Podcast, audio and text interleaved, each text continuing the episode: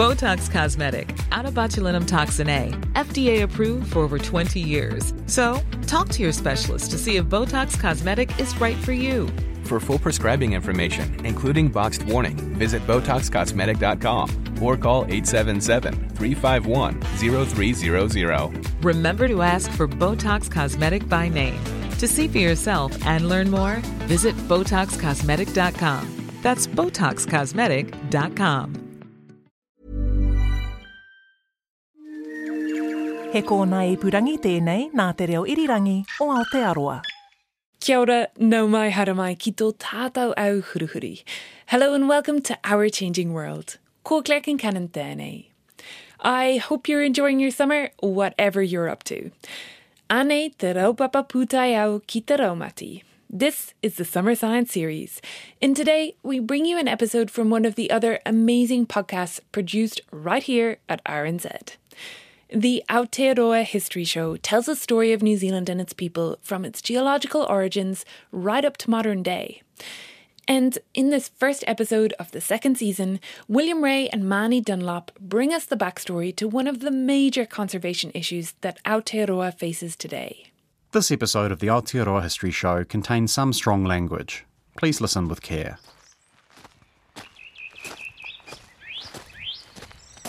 It's eighteen fifty-seven, and twenty-two-year-old Watson Shannon is trudging along the Knobby Range in central Otago. He and his brother Alexander came from a big sheep farming family in the southwest of Scotland. They were looking for land to do the same thing in New Zealand. As the brothers crested the ridge and looked down into the Manuhirikia Valley, Watson realised they'd found the perfect spot.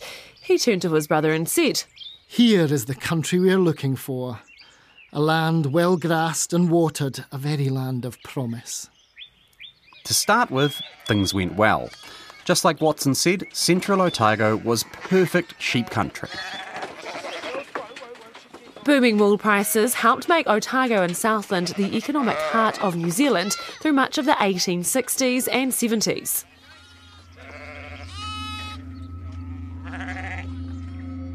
But a few decades later, everything had changed.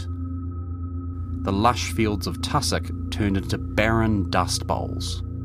Sheep starved in their hundreds, and farmers were driven to despair. Many abandoned the land altogether. One witness said as it was if some great deluge had swept vegetation from the land.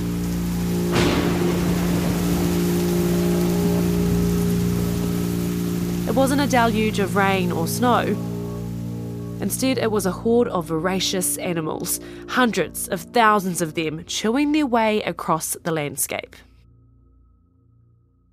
So, what were these devastating creatures? Uh, what's up, dog? That's right, the animal which brought New Zealand farming to its knees was the rabbit. Call William Ray aho. Ko Mani Dunlop aho. Nau mai ki te Aotearoa History Show. Ka whawhai tonu mātou, mō ake, mō ake, ake. Smoke bombs have been thrown onto Eden Park. Smoke bombs, flares, being an attempt to come onto the field. Last night, a most grievous railway accident took place at Tangiwai. We are marching to Parliament and no more land to be sold. The rabbit plagues of the nineteenth century were one of the greatest economic and environmental disasters in New Zealand history. They turned thousands of hectares of farmland into desert and sucked up millions of dollars in taxpayer money. And they encouraged people to introduce new predators to Aotearoa like stoats, weasels and ferrets, which are still devastating native wildlife today. Not the best decision of all time. No. So let's start with how rabbits got here in the first place. Just like pretty much every other mammal in New Zealand, they hitched a ride with humans. The first introduced mammals were the kiore and kuri, Polynesian rats and dogs, brought to Aotearoa by the ancestors of Māori about seven hundred years ago. These animals had a heavy impact on New Zealand's native animals and plants, but things were only about to get worse. In seventeen sixty-nine, British Navy Lieutenant James Cook and his crew arrived in Aotearoa, and his first expedition introduced a bunch of new animals. Some were stowaways, like shipwrecks. Others were accidental escapees, like cats, which had been brought along to keep the rats under control. There were also goats, sheep and pigs, which were deliberately released into the bush or gifted to Māori. But not all these animals managed to establish themselves in Aotearoa. They were just too delicious. When Cook arrived back in New Zealand on his second voyage, he learned many of the sheep and other animals had been eaten rather than kept for breeding, and complained, "Thus, all our endeavours for stocking this country with useful animals, likely to be frustrated by the very people who we meant to serve." James Cook, along with many other Europeans of his time, were very into this idea of spreading what they thought of as useful animals all over the world. And we're not just talking about farm animals. No. New Zealand's colonists were also very keen on importing animals for hunting. That's why animals like deer, pheasants and ducks were brought to these islands. Many of the people who introduced these animals did so out of a kind of egalitarian ideal. Back in the U K, hunting was a sport for the elite. The idea was that in Aotearoa, anyone could become a hunter. And that kind of worked, right? These days, New Zealanders of all backgrounds enjoy hunting deer, pigs and other introduced game animals. Hunting is also a major drawcard for international tourism. People even tried to import other, more exotic game animals like moose. If you believe the stories, there are still a few moose hiding out in the South Island today, although no one's found any proof. Game animals were mostly brought by so-called acclimatisation societies. These were kind of like government-supported clubs which raised funds to import and release new animals and plants. Partly they were keen on introducing animals for hunting and farming, but another big focus was pest control. Thing is, many insects and invertebrates like caterpillars, slugs and snails had hitched a ride on ships, and some of those bugs were a major problem for early colonists, munching away their crops. Just listen to this story from historian James Drummond, writing for the Department of Agriculture in nineteen oh seven. The country was smitten with blasting plagues of insects, which crawled over the land in vast hordes.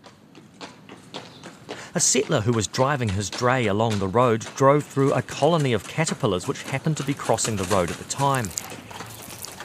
They were present in such countless numbers that the wheels of his dray ran in a puddle caused by the crushing of the insects. Another time, Drummond says a swarm of caterpillars managed to stop a train. An army of caterpillars, hundreds of thousands strong, was overtaken by a train as the insects were crossing the rails to reach a field of oats. Thousands were crushed under the wheels of the engine and the train suddenly stopped. It was found that the wheels had become so greasy that they revolved without advancing, as they could not grasp the rails. The guard and engine driver placed sand on the rails and a start was made. It was found, however, that during the stoppage the caterpillars had crawled in thousands over the engine and all over the carriages, inside and outside.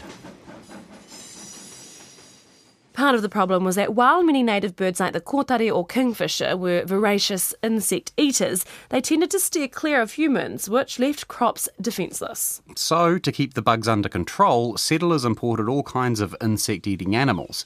That's how hedgehogs, sparrows, thrushes and all kinds of other European critters made it here. All this animal introduction was a bit chaotic. You had all the different acclimatisation societies across the country, plus individual colonists would bring animals with them or have them delivered. One of the most prolific importers was Governor George Grey.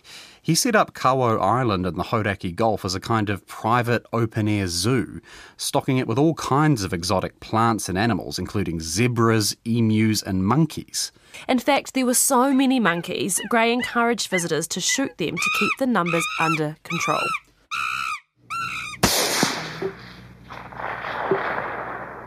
But anyway, somewhere in this chaotic mess of animal importing, the first rabbits were brought to Aotearoa.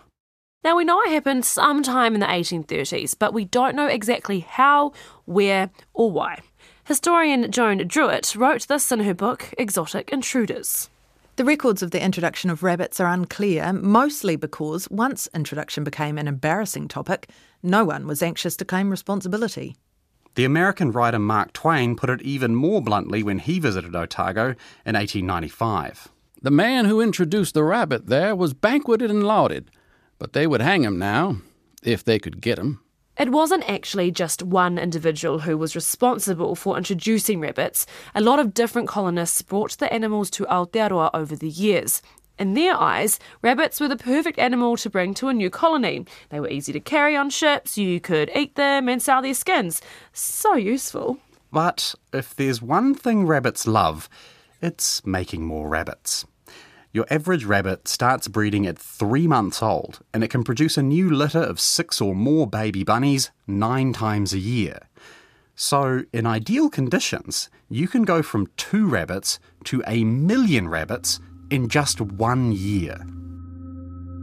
And it didn't take long for things to get out of control. As early as eighteen sixty-six, parts of Southland were overrun with rabbits and they were steadily moving north into Otago. It turned out the lower South Island was a rabbit paradise, covered with tussock grassland, perfect rabbit food. There wasn't too much rain, so their burrows didn't flood. The only native predators were weka and kahu, the native hawk, neither of which put a dent in their exploding numbers. In eighteen sixty-seven, a group of worried farmers wrote to the Otago Acclimatisation Society warning against more releases. But the society kept releasing more rabbits until the eighteen seventies. We have no idea how many rabbits were in New Zealand by the eighteen seventies. Tens of millions, a hundred million, there were far too many to count. The newspapers were full of farmers worrying about rabbits. One correspondent in Winton wrote this in eighteen seventy-six. Incredible as it may appear, I have seen a field of forty acres completely denuded of grass, and thousands of those four-footed pests hopping about its surface. Throughout Southland, rabbits swarm. In fact, are a plague, ruinous alike to crops and pasturage. Some farmers reported huge numbers of sheep starving to death or becoming so weak they couldn't stand.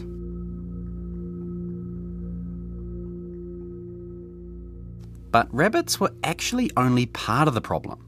To understand this, we have to wind back about five hundred years. Before humans came to Aotearoa, Otago and Southland were mostly covered in forest. When Māori arrived, much of that forest was burned down.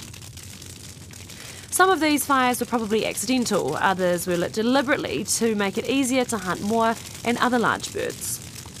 Fire also helped clear land for growing aruhe, the root of the bracken fern, which was an important part of the Maori diet before Europeans introduced potatoes and other crops. By the time European colonists turned up, those ancient South Island forests had been replaced by tussock grasslands. Then Pākehā colonists came along and set those grasslands on fire. Colonial farmers set fire to their land because sheep find it easier to eat the new growth which shoots up after a fire.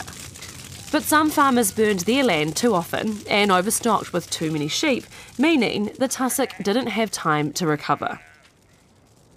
So these plants were barely holding on as it was, then rabbits came along and finished them off. With the tussock gone, there was nothing to hold the topsoil together. It blew away in the wind and washed away in the rain. In just a few decades, massive areas of productive farmland in Otago and Southland had turned to desert. According to one story, when a government official visited central Otago to see the damage, he said, "The country is not worth saving. Let the rabbit have it." Many farmers abandoned their land. Others held on. At the height of the plague, one Otago run holder recorded his yearly produce like this. Two bales of wool taken from live sheep, five bales plucked from dead sheep, six bales of rabbit skins. At first, farmers caught and killed rabbits themselves, but by the eighteen eighties, most turned to professional rabbit catchers or rabbiters, many of whom were former gold miners. Rabbiters had a tough life. They'd ride over the grasslands, setting traps, spreading poison and gathering their catch, often more than a hundred rabbits a day. By nightfall, every one of them had to be gutted, skinned and hung out to dry. As one rabbiter called Lou Warlich said, by the time you'd done all that, come back at night, cooked your meal and fed your horse and tied your dogs up, and did the little bit of washing up you had to do in a tin basin or whatever, the day was gone. It was a lonely life. The horse and dogs were all the company you had. Lots of rabbiters were single men living alone in ramshackle huts or tents. But some started families. Doris Jackson and her husband lived in a rabbiters' camp in the Lindis Valley with two preschool-aged children. Their hut was two and a half by three metres with a corrugated iron roof and canvas walls. Inside was an armchair Doris made out of packing case timber and sugar bags stuffed with tussock, plus a bed just big enough for the four of them. Doris later said, we lived in primitive conditions, but it was always home, always callers coming. In between work, we had many happy times attending country dances, et cetera. We had good health, were a family, had good friends around us, and we were progressing financially. In fact, the Jackson family made so much financial progress, they saved up to buy a small orchard. And they weren't the only ones making a living from rabbits. Rabbit skin hats and gloves were super popular in Europe and North America, and by the eighteen nineties, New Zealand was exporting seventeen million skins a year. Rabbit meat was valuable too. Factories were set up all over Otago and Southland to process canned rabbit meat. And after refrigerated shipping was invented in eighteen eighty-two, we exported frozen rabbit meat as well. From the perspective of the working poor, the rabbit plague was kind of a good thing. It provided a lot more jobs than sheep farming did, especially in the Long Depression of the eighteen eighties and the Great Depression of the nineteen thirties. Farmers sold the rights to kill rabbits on their land, so they made money from rabbit skins and meat too. But for those farmers, the profit from rabbits never outweighed the losses in wool production and the cost and damage to pasture. As a result, politicians were under constant pressure to find a solution to the rabbit problem. Some New Zealanders demanded heavy fines for landowners who failed to get rid of rabbits. But others argued these strict policies put unfair burdens on farmers. Politicians built hundreds of kilometres of rabbit-proof fences. But it turned out those fences weren't as rabbit-proof as they'd hoped. Rabbits just tunnelled under them. The government lowered taxes on ammunition for shooting rabbits and offered bounties for rabbit ears. But that just encouraged people to cut off the rabbit's ears and let them go. That way they'd get the money for the rabbit's ears, but the rabbit could still go off and make tons more baby rabbits, which meant even more ears to harvest. This was a common theme in rabbit pest control. Sure, rabbiters would catch plenty of rabbits, but they were careful not to completely exterminate them. After all, if the rabbits vanished completely, so would their jobs. The government was getting frustrated. In eighteen eighty-three, the Superintending Inspector of Rabbits, yep, that was a title, Benjamin Bailey, told Parliament this. No means of distraction have been devised or adopted that deals comprehensively with the pest. I see but one solution, and that is the introduction of their natural enemy. By natural enemy, Benjamin Bailey meant things which eat rabbits. Farmers were constantly clamouring for predators to keep rabbits under control. According to historian Joan Druitt, one animal dealer in Dunedin offered five shillings per cat to meet the demand. The small boys of Dunedin had a heyday and the cats arrived in short order. These were sold to pastoralists, taken out onto the run and released, just as police were being bombarded with complaints from hundreds of pet owners that their beloved moggies were missing. But cats alone weren't cutting it, so people started looking at introducing other predators, particularly ferrets, stoats and weasels. Eventually, that proposal made its way back to Professor Alfred Newton, an ornithologist at Cambridge University in the U K. And it would be fair to say Professor Newton had some reservations about this idea. The proposal to send out ferrets or polecats to New Zealand, there to be turned loose, has filled me with alarm and horror. What remains of New Zealand's native birds will absolutely and almost instantaneously disappear. Many local scientists agreed with Professor Newton, and even some farmers thought he had a point. But others argued the fears over introduced predators were overhyped. As one farmer said, we look to Britain and find that, notwithstanding the presence and numbers of foxes, stoats and weasels, lambs are reared, the birds of the air survive, and the poultry of the farmyard are not among things of the past. So will it be in New Zealand. Nature has a method of preserving a balance amongst her numerous subjects. What that writer and many others failed to understand was that Aotearoa was nothing like Britain's. Professor Newton pointed this out in his letter back in eighteen seventy-six. New Zealand's fauna is altogether ignorant of any enemy such as the ferret would be, and as you know, many of its birds, the likes of which do not exist elsewhere, are unable to fly. But there was another argument. Many nineteenth century colonists described New Zealand's birds as inferior to European animals, much in the same way as they described Māori as supposedly inferior to European people. They argued New Zealand's native animals, plants and people were so inferior that any attempt at conservation was pointless. For example, the Rodney M P John Sheehan said this in a debate over setting up reserves for native forest in eighteen seventy-four. The same mysterious law which appears to operate when the white and brown races come into contact, and by which the brown race, sooner or later, passes from the face of the earth, applies to native timber. The moment civilization and the native forest come into contact, that moment the forest begins to go to the wall. Oh, that's so lovely to hear. John Sheehan and others suggested the extinction of indigenous peoples, animals and plants was something beyond human control. They claimed it was the natural order of things, the strong replacing the weak. Need I say they were completely wrong? Yeah. Really, this was all about choices. The Māori population wasn't dropping due to some mysterious natural law. It was dropping in large part because people had chosen to take land from Māori and give it to colonists. Mm-hmm.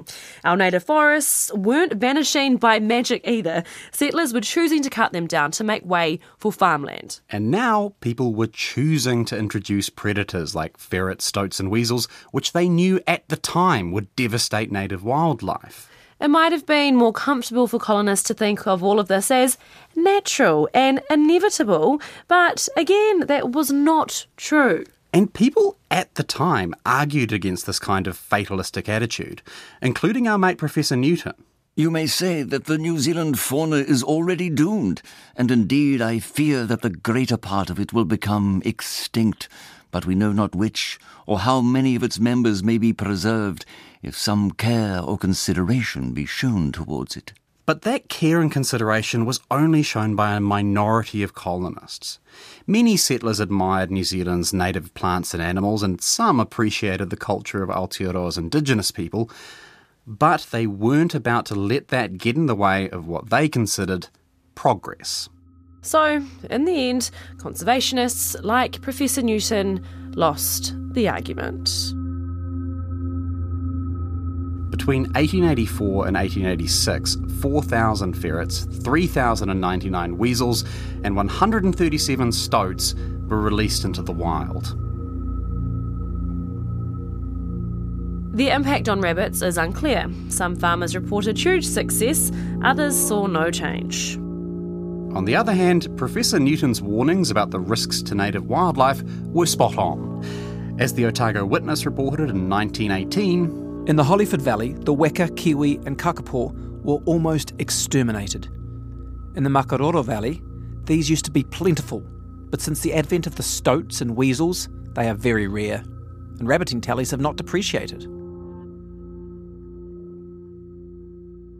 In the meantime, the impacts of rabbits on sheep farmers subsided, partly thanks to rabbit control methods, but mostly due to refrigerated shipping. Refrigeration meant sheep farmers could export meat as well as wool, which offset the losses from rabbits. The thing which finally ended the rabbit plague wasn't introduced predators or refrigeration. Believe it or not, it was fashion. In the nineteen forties, rabbit skin hats and gloves went out of fashion. With the sudden drop in demand for rabbit skins, New Zealand's commercial rabbiting industry collapsed. At first, rabbit numbers went through the roof because nobody was getting paid to catch them.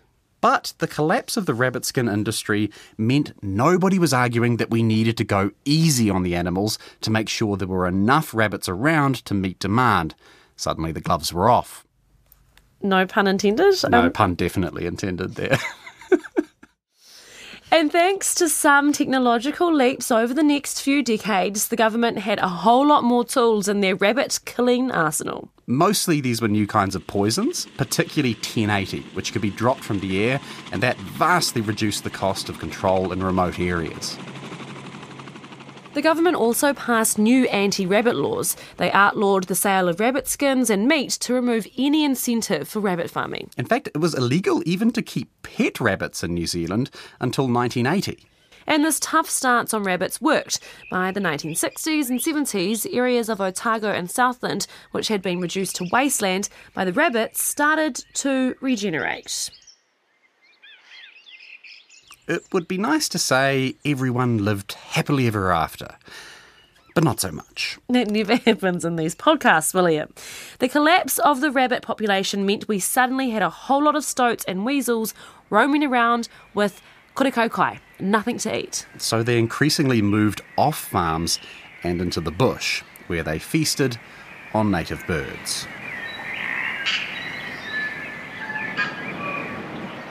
And in the nineteen seventies, authorities took their foot off the gas. The official policy shifted from completely eradicating rabbits to managing their population. This turned out to be a really big mistake. Rabbit populations exploded, and by the nineteen nineties, New Zealand was facing another rabbit plague. This time, a huge argument erupted about a new method of control, a deadly rabbit disease, calicivirus. The government initially refused to use the virus, so in nineteen ninety-seven, a group of farmers illegally imported and released the disease themselves. As one said, "For years, we'd been forced to stand by and watch as rabbits denuded our paddocks and turned them into a dust bowl. It was a simple choice. Get calici or go bankrupt." And even though the release of the calicivirus was a major breach of New Zealand's biosecurity laws, nobody was ever prosecuted. For the next couple of decades, rabbit numbers plunged. But now, yet again, that's starting to change. Today, increasing numbers of rabbits are immune to calicivirus, and populations are growing rapidly. In twenty twenty-one, journalist Melanie Reid wrote this about a visit to one farm in Otago. "The infestation is obvious. Dozens of rabbits hop about on the dirt, and it is just dirt. Some paddocks are somewhat protected. Others are dust bowls riddled with burrows, forfeited entirely to the pests." The history of rabbits is a story of an animal which was supposed to be useful, but turned out to be anything but. It's also a story of short-term solutions and long-term consequences. Consequences which are still playing out now, nearly a hundred years later. It's also about how f- colonisation is.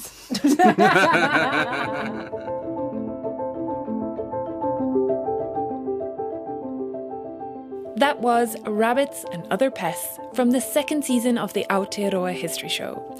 There are another thirteen episodes in this series, spanning a range of topics including epidemics, the musket wars, and women's suffrage. And you can listen to all episodes by following the show on your favourite podcast app or on the R N Z website. There's also a video series which you can find on YouTube.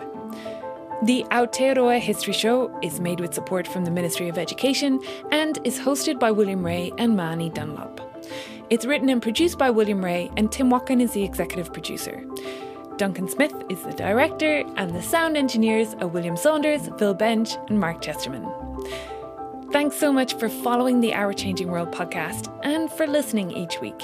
Remember, if you ever want to get in touch, you can find us on Facebook or Twitter, where we are at R N Z Science, or you can email the show, ourchangingworld at r n z dot co dot n z. Our website is at r n z dot co dot n z slash ourchangingworld. Until next time, I'm Claire Kincannon. Kia pai tō wiki.